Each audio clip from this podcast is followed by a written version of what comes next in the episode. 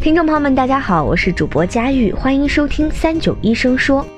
听众当归豆留言说，肩颈啊经常疼痛，是不是颈椎病呢？关于这个问题，这一期我们咨询了广州中山大学孙逸仙纪念医院脊柱微创中心副主任唐勇医生。下面让我们一起来听一听唐医生的建议。呃，颈椎病呢，从专业的角度来解释呢，就是颈椎的椎间盘蜕变，呃，然后影响到椎间盘周围的这些结构产生的一系列症状，它会压迫这个神经，压迫神经就会出现这个手上肢的这个麻木或者疼痛，会出现下肢就走路就走得不好啊，或者是大小便控制的不好，这个是我们从专业角度讲的颈椎病的定义。那实际上，在我们的生活当中，绝大部分人就认为是只要我的颈或者肩不舒服，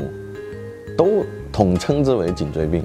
但实际上，在这一类的这个呃呃症状当中，有很大一部分人从我们专业的角度不是颈椎病。比如说颈肩痛，很多时候它最早期的时候就是肌肉劳损引起的这种疼痛，不在我们严格意义的这个颈椎病的这个这个范围以内。所以呢，就是我们专业的呃专业。